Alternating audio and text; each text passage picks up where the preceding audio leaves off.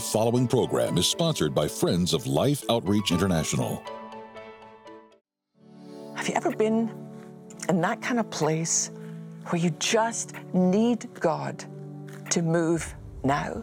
So often we think when God doesn't answer in our way or in our time that it's because He doesn't love us. God loves you. He doesn't love anybody else one grain of sand more than He loves you. Sheila Walsh reassures us of God's love during moments of questioning His timing. Next.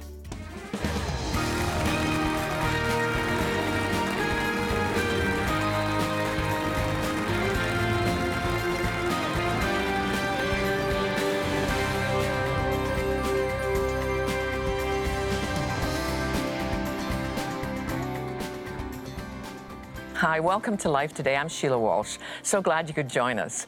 You know, last um, last week, my husband and I were out on the west coast, and we got to spend a little time with a couple of families who were kind of hosting us. And the little boy of one of the families was just adorable, and he said, um, he said, Miss Walsh, can I ask you a question? I'm like, of course you can, dude. You can ask me anything.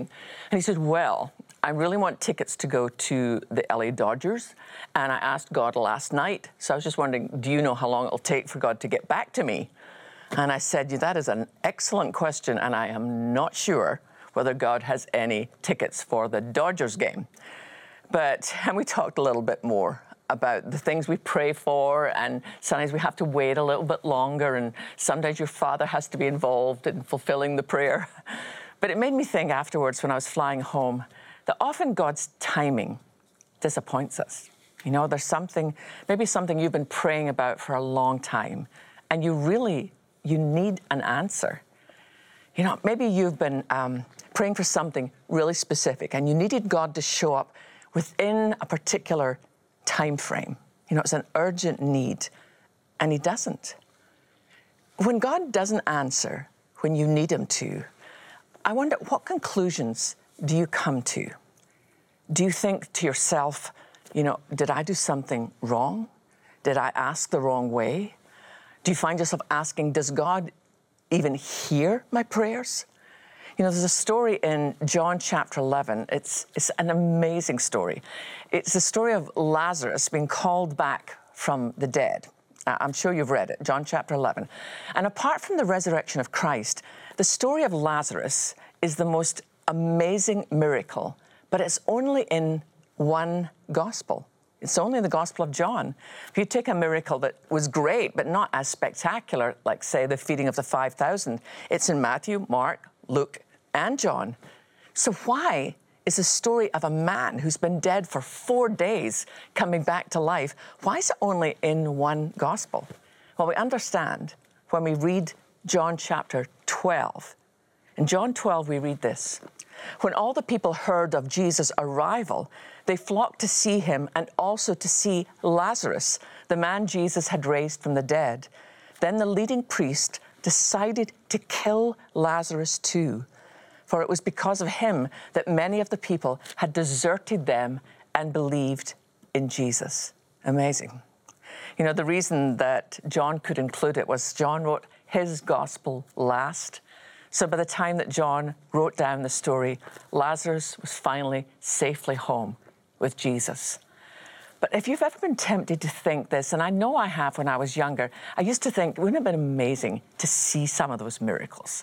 You know, if you saw Jesus taking one little meal and feeding, you know, 9,000 people, if you count in the wives and children, you think then it would be easier to believe. We tend to think that miracles would change us.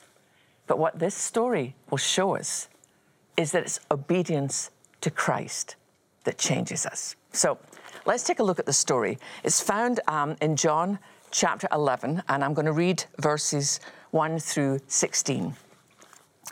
A man named Lazarus was sick. He lived in Bethany with his sisters, Mary and Martha. This is the Mary who later poured the expensive perfume on the Lord's feet and wiped them with her hair. Her brother Lazarus was sick. So the two sisters sent a message to Jesus telling him, Lord, your dear friend is very sick. But when Jesus heard about it, he said, Lazarus' sickness will not end in death. No, it happened for the glory of God, so that the Son of God will receive glory from this. So, although Jesus loved Martha, Mary, and Lazarus, he stayed where he was for the next two days. Finally, he said to his disciples, Let's go back to Judea. But his disciples objected. Rabbi, they said, only a few days ago, the people in Judea were trying to stone you. Are you going there again? Jesus replied, There are 12 hours of daylight every day. During the day, people can walk safely. They can see because they have the light of this world. But at night, there is danger of stumbling because they have no light. Then he said, Our friend Lazarus has fallen asleep, but now I will go and wake him up. The disciples said, Lord, if he's sleeping, he will get better soon. They thought Jesus meant Lazarus was simply sleeping. But Jesus meant Lazarus had died. So he told them plainly, Lazarus is dead. And for your sakes, I'm glad I wasn't there, for now you will really believe. Come, let's go see him.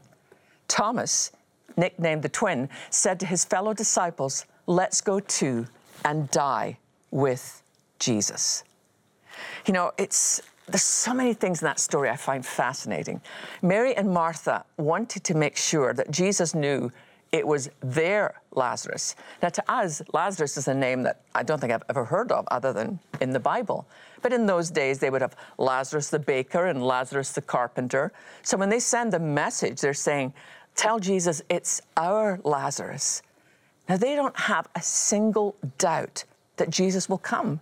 I mean, they've watched Jesus heal total strangers in a crowd. And Lazarus and Mary and Martha and Jesus were close friends. So the messenger was sent off. And Jesus was about 20 miles away, a good day's walk.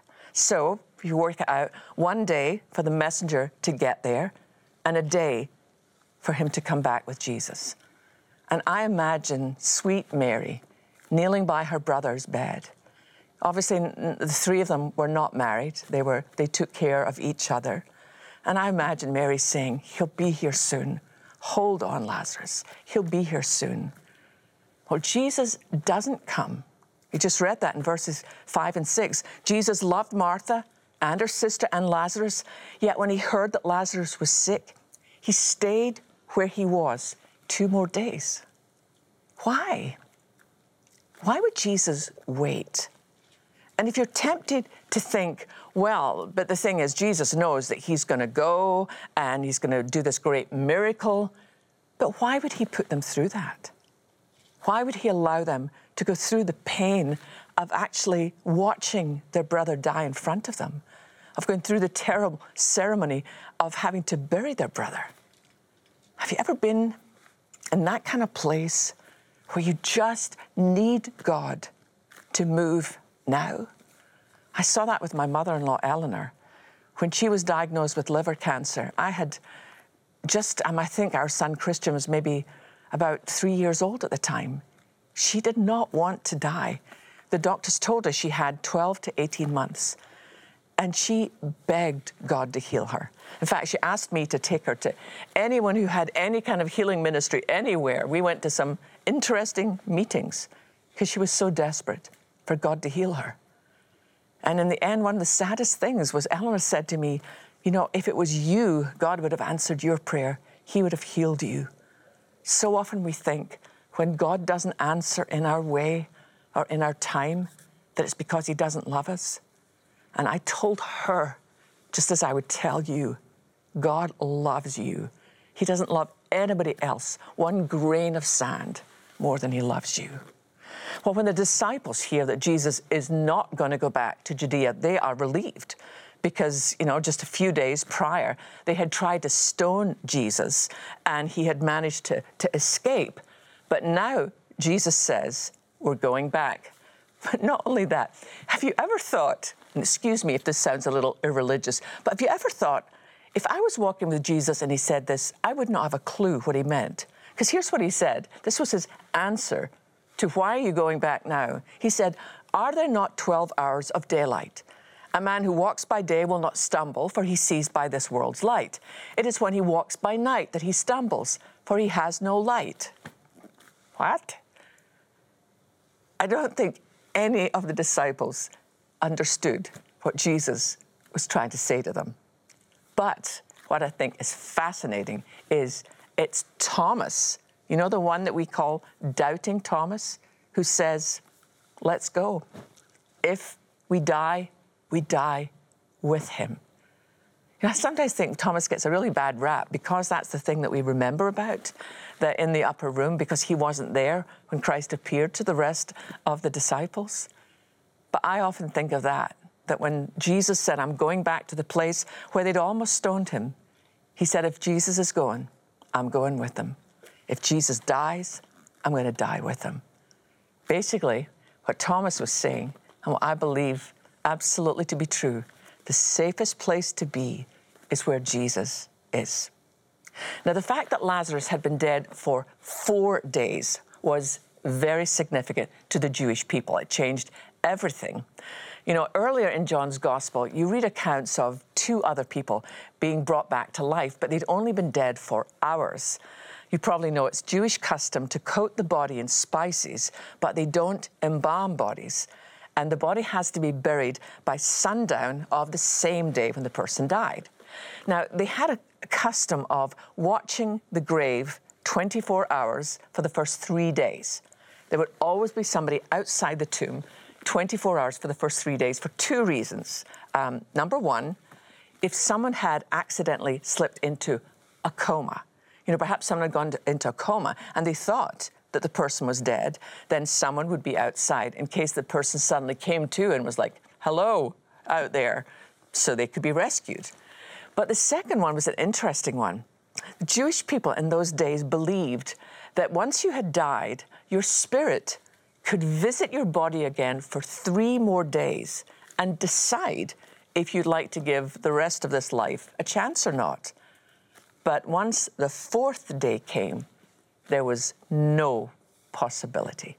So no one, no one had ever come back to life on the fourth day. So let's read on in John 11. When Jesus arrived at Bethany, he was told that Lazarus had already been in his grave for four days. Bethany was only a few miles down the road from Jerusalem, and many of the people had come to console Martha and Mary in their loss. When Martha got word that Jesus was coming, she went to meet him, but Mary stayed in the house. Martha said to Jesus, Lord, if only you'd been here, my brother would not have died. But even now, I know that God will give you whatever you ask. Jesus told her, Your brother will rise again. Yes, Martha said, He will rise when everyone else rises at the last day. Jesus told her, I am the resurrection and the life. Anyone who believes in me will live even after dying. Everyone who lives in me and believes in me will never, ever die. Do you believe this, Martha? Yes, Lord, she told him. I've always believed you're the Messiah, the Son of God, the one who has come into the world from God. Well, after that, Martha went back to the house to tell Mary, her sister, that Jesus has come, he's here. And Mary ran out and she fell at Jesus' feet, sobbing, and said basically the same thing Lord, if you'd been here, my brother would not have died. You probably know this that um, John 11 35 is the shortest verse in Scripture. It's two words Jesus wept. Just two words, but so heavy with meaning. Don't ever imagine for a moment that Christ does not weep with you when you weep. Sometimes when you go through a tragedy and you know, friends and family gather around initially, but then life moves on for them as, as it does. And you think nobody understands the weight of my grief. I want you to, ha- to know that you have a Savior who understands. Remember what Psalm 56 says that God collects all your tears in his bottle. So, Jesus prays, then he asks them to roll the heavy stone away from the gravesite. Well, Martha obviously panics because her brother is in there the bodies are not embalmed, and he's been dead for four days. Well, Jesus turns and he looks her in the eyes and he says this. Then Jesus said, Did I not tell you that if you believe, you will see the glory of God? I almost, I almost hear Jesus just saying, Martha, trust me here. Have you ever been in like a place of panic? You know, in those darkest moments of life, I want you to hear Jesus looking right through your fear and saying to you, Trust me, I am right here.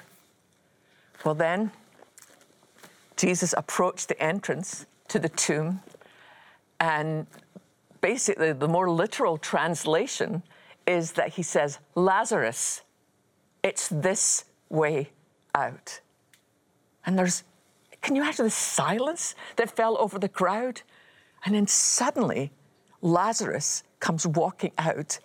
I mean, I don't know what it must have been like in that, in that cave, but suddenly, as his spirit re entered his body and he's alive, and he hears the voice of his friend Jesus calling him to come out. Here's what's fascinating. Do you know that that actually split the crowd? We read that many of the people who were with Mary believed in Jesus when they saw this happen, but some went to the Pharisees and told them what Jesus had done. And then we read in verse 53 of John 11 So from that time on, the Jewish leaders began to plot Jesus' death. And I was thinking about sometimes when Jesus calls us back to life, it demands a response. You know, maybe you were just kind of nominal churchgoer, you know, you went sometimes and maybe you just went because you used to go as a family, but then but then sometime you went in and and it was like the Lord just grabbed hold of you and you finally got it that He's alive and He's real and it's changing your life. Don't be surprised if everyone around you doesn't quite understand what's going on. You know, when you decide to be sold out for Jesus, it makes other people uncomfortable sometimes. And that's what happened that day as Lazarus came back to life. Some people fell at Jesus' feet in worship, and others said, We need to get rid of this man before anything else happens. Too many people are following him. We're living in interesting days in our nation, around the world, wherever you're watching this program from. And I believe that the opposition to our faith is going to get greater. And there's never been a better time in human history to say to the Lord, I am all in. I like every morning when I wake up, I remind myself that I'm on mission 24 7, not just on a Friday night when I have the privilege of standing up and leading a Bible study or when I'm worshiping in church on a Sunday morning. But no matter where I am, if I'm in, in line at the grocery store, if I'm on an airplane, if I'm walking, you know, through a mall, I'm on mission for Jesus. And I want my life to make people know that they've got to choose one way or another. I pray that for you too. God's timing might not have been everything you hoped for in your life, but I hope you understand that you can trust the one who keeps the time clock. One of the things that we're very excited about at the moment here at Life is that we have been given an opportunity to make a very significant impact in the lives of some people who perhaps have wondered, God, do you hear my prayer? we can be the answer to that and say, yeah, he did. And here's what we're going to do about it. Would you watch this? How do you fight an enemy that you can't escape? One that you are forced to rely on, knowing that at any moment it could strike those you love the most. This is the story of a young mother named Bibian and others in her village.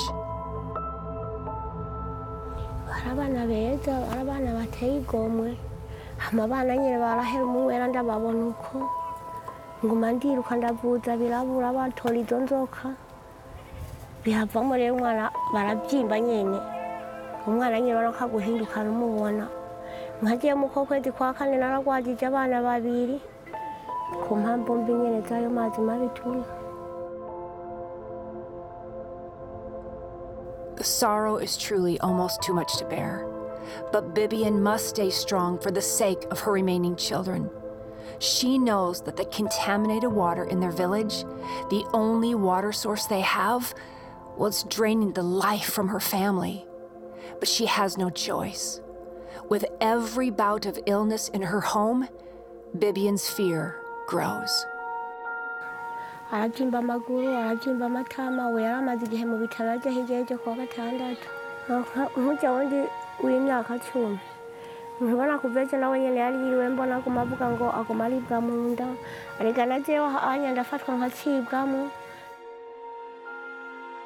The water that they're getting from this, it's so contaminated. It's filled with waterborne illness. I mean, it's literally killing people. I got to sit down and talk with a, a mother yesterday who has lost two children in the same week because of this very water right here, but they don't have any other option. I'm asking you to believe with me that together we can give them fresh water every day.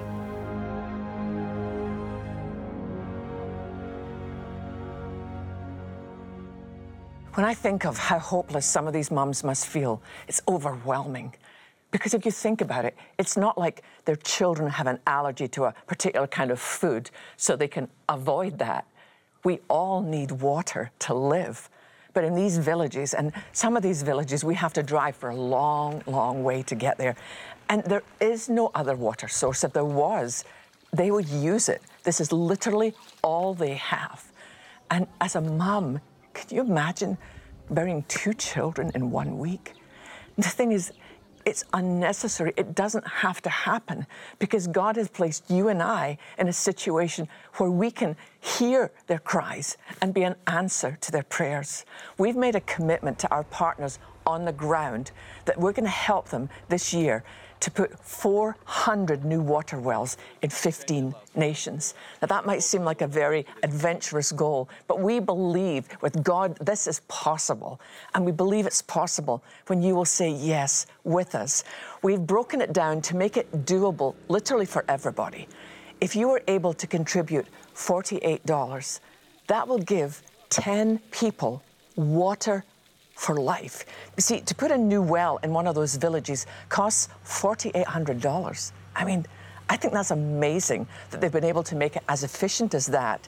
And those, I mean, the steel drums that those are in make it that that well will last for about 70 years, like the lifetime of a villager.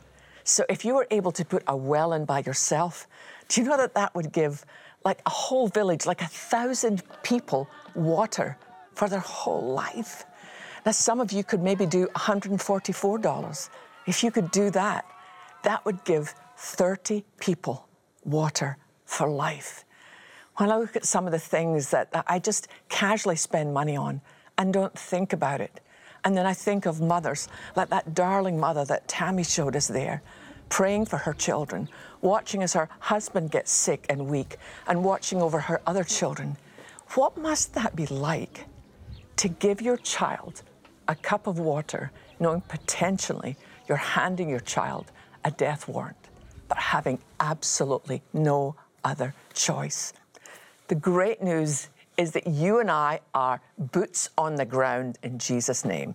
We are the family of God and we get to do this. We get to make a difference. I can't wait. We're going back over to Africa to be able to see the difference that your help has made, but we need it now. It's really urgent. So, would you go to your phone?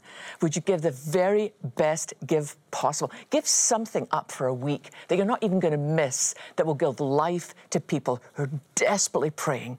Would you go to your phone? Would you make the very best gift possible? Thank you. Today, a mother living in extreme poverty will do the unthinkable give her children dirty, disease filled water that she knows could kill them. With no other choice, what else can she do? With your help, clean water is on the way. Mission Water for Life provides a way for parents to save the lives of their children, to offer them a bright future free from the fear of death. With your gift today, you can help drill and establish 400 water wells this year. Your gift of $24 will help provide clean water for five children. A gift of $48 will help provide for 10. $72 will provide for 15. and $144 will help provide life giving water for 30 people for a lifetime. With your gift, we'll send you the New Mercies Each Day Desk Calendar. This 17 month calendar will not only help you keep track of important dates, but also remind you of the Father's love and goodness with scripture quotes and encouragement from all the hosts on Life Today. With your gift of $100 or more, request the Fruit of the Spirit Bowl. This beautiful and decorative ceramic bowl features scripture revealing the fruit of the Spirit, a lovely addition to your table or home. Finally, please consider a gift of $1,200 to help provide water for 250 people, or a gift of $4,800 to help sponsor a complete well, and you may request our Safe in the Shepherd's Arms bronze sculpture. Please call, write, or make your gift online. We're standing here today at a water source in a village in Cambodia.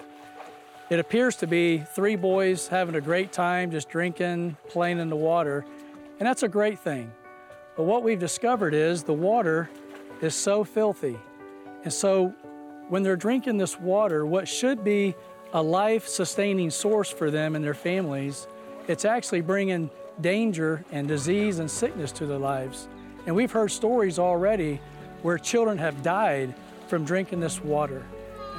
The good news is this this doesn't have to be their daily reality. We can make a difference. We have the ability to give and do the work that's necessary to bring clean water to this village that'll bring life to these little boys and not death. So please go to your phone, go online, whichever is easiest for you, and give that generous gift today that we can make a true difference for children in the world today. The need is so urgent, but this is something very doable. You and I together can change this.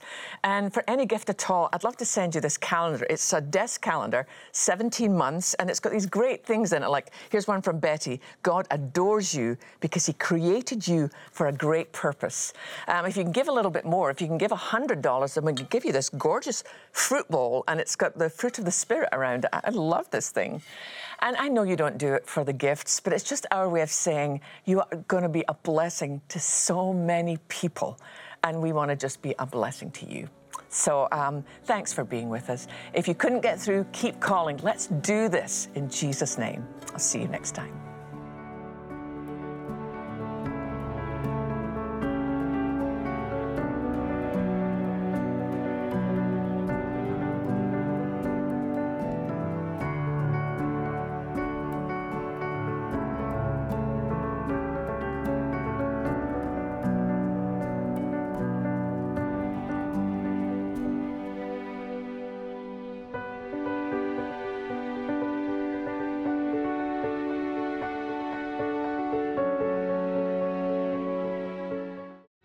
Because my own journey with the Lord was really trying to find an excuse not to submit to Him. Kavanaugh James says higher power has a name tomorrow.